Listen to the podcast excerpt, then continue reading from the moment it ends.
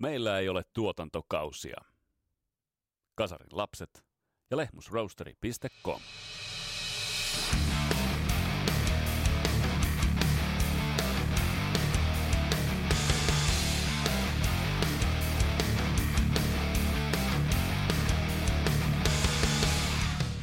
Suuri ääni on vajennut. Tina Turner on siirtynyt yläkerran orkesteriin. Tässä Kasarin lapset podcastin ekstra jaksossa keskitytään Tina Turneriin, tarkastellaan vähän hänen uransa ja keskitytään myös tuohon 80-luvun comebackiin, joka on yksi rock'n'rollin suurimmista ilmiöistä ja, ja ikimuistoinen sellaisenaan. Mun nimi on Vesa Wienberg, tämä on Kasarin lapset podcast. Tervetuloa matkaan mukaan.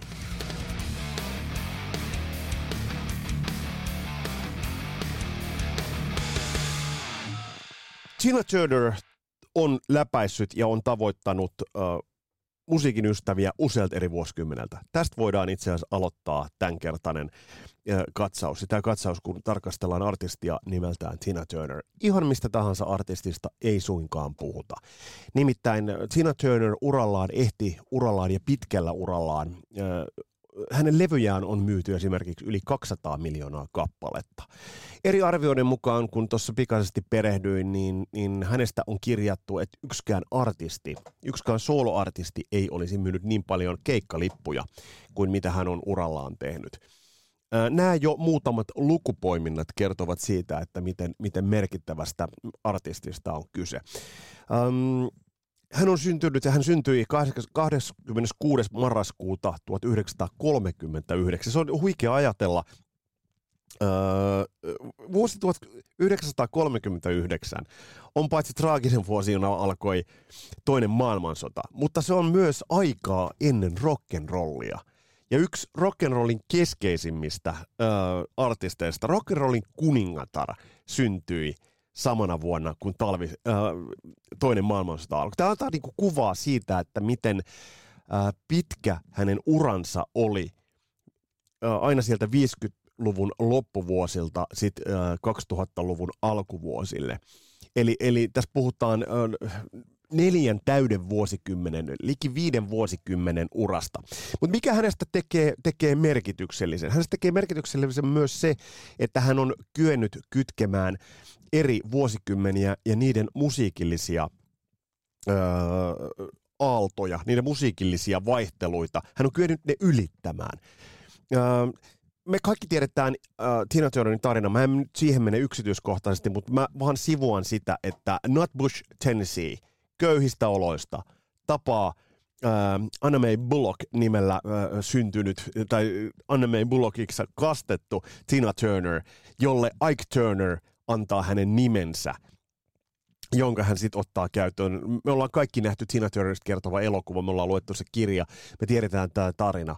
Sieltä hän tulee Ike Turnerin Aisa-pariksi, rakentaa uraansa, on kaltoin kohdeltu, Ike Turner täys paskakasa, ää, pahoinpiteli, ää, kohteli huonosti Tina Turneria, Ää, tästä on, tästä on semmoinen jollain tavalla semmoinen, mikä pienen hymynkareen tuo, tuo hy, huulille, että siinä vaiheessa kun Ike Turner tuossa joitain aikoja sitten kuoli, niin Tina Turnerin managementilta, hänen edustajaltaan tuli vain lausunto, että Tina Turner on tietoinen asiasta.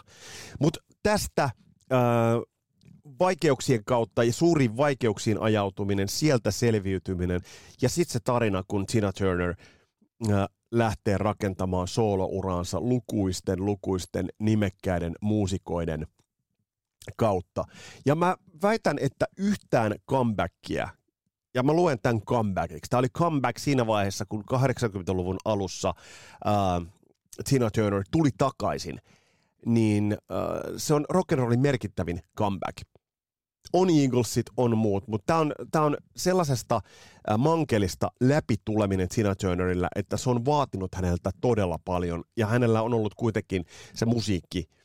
Ja siinä vaiheessa olennaista oli se, että hän löysi Aisa Parekseen nimekkäitä muusikkoita. Muun muassa me tiedetään kaikki Private Dancer esimerkiksi biisi, joka oli alun perin Mark Knopfler oli sen tehnyt Dire Straitsille. On helppo kuulla, että toi, toi biisi olisi itse asiassa Dire Straitsin tuotantoa, mutta se on päätyi itse asiassa loistavalle, loistavalle Private Dancer-levylle, joka on yksi vuoden 84 suurimmista jutusta. Ei voinut missään välttyä härmässäkään Suomessakaan välttyä siltä, että olisit kuullut Tina Turnerin siinä vaiheessa, kun tuo Private Dancer-levy tuli.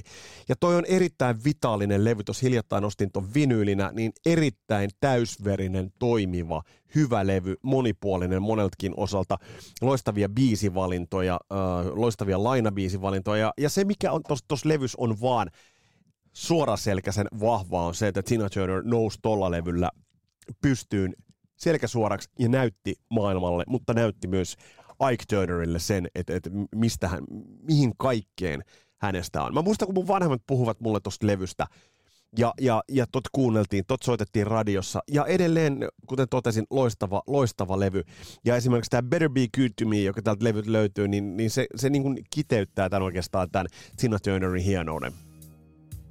Mutta jos vähän tarkastellaan itse asiassa sitä tuon 80-luvun vinkkelistä, koska Kasarilapset podcastissa ollaan, tarkastellaan tuon Tina Turnerin musiikillista juttua, niin hän taitavasti yhdisti itse asiassa oman musataustansa, sen mitä hän teki uh, Ike Turnerin kanssa, tällaista rhythm and blues, alkuperäistä rhythm and bluesia, rock-vetosta, soul-vetosta musiikkia, niin siinä vaiheessa, kun Private Dancer-levy vuonna 84 julkaistiin, niin siihen yhdistettiin rockia – Eli tavallaan niin rock-modernia, sen ajan modernia rock-traditiota. Se, että siihen otetaan esimerkiksi Mark Knopflerilta biisi. Loistavaa, loistavaa pelisilmää ja hyvää, hyvää musiikillista makua.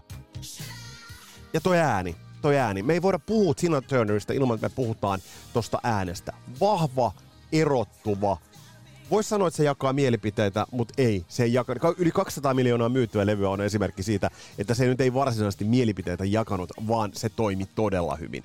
Ja vahva, vahva live-esiintyjä. Alusta saakka siitä lähtien, kun comeback, comebackia hän rakensi, niin hän tuli siitä eteenpäin tunnetuksi nimenomaan artistina, joka rundasi.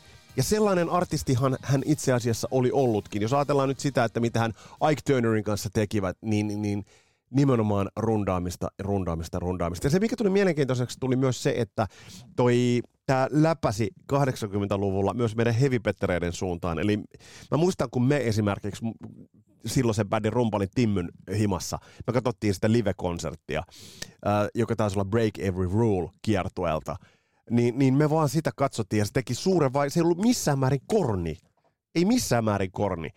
Vaikka – oli, Tina Turner oli alkanut rakentaa uransa jo 50-luvun puolella.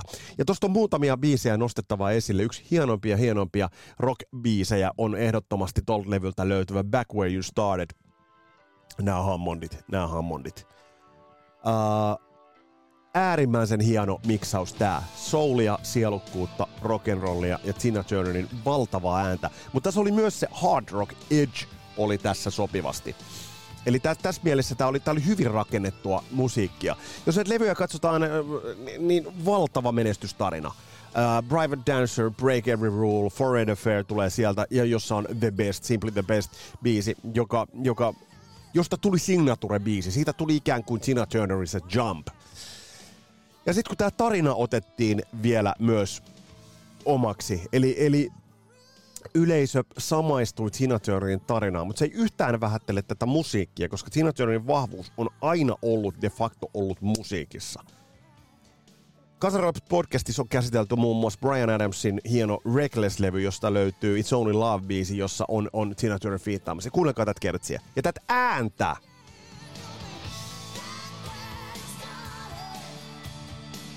Toi on vähän kuin Eddie Van kitara. Toi tulee soimaan ikuisesti. Toi ei tule ikinä häviämään. Ja nimenomaan tämä levyjen sarja, mitä Tina Turner julkaisi, tämä takas sen, että nämä rundit jatkuvat. Ja kuten mä tuossa totesin, niin hänen rundinsa, hän on uh, eniten konsertti, sanotaan, että tämä nyt pitää vielä va- varmistaa, mutta hän on eniten konserttilippuja myynyt artisti, eli hän on rundannut jatkuvasti.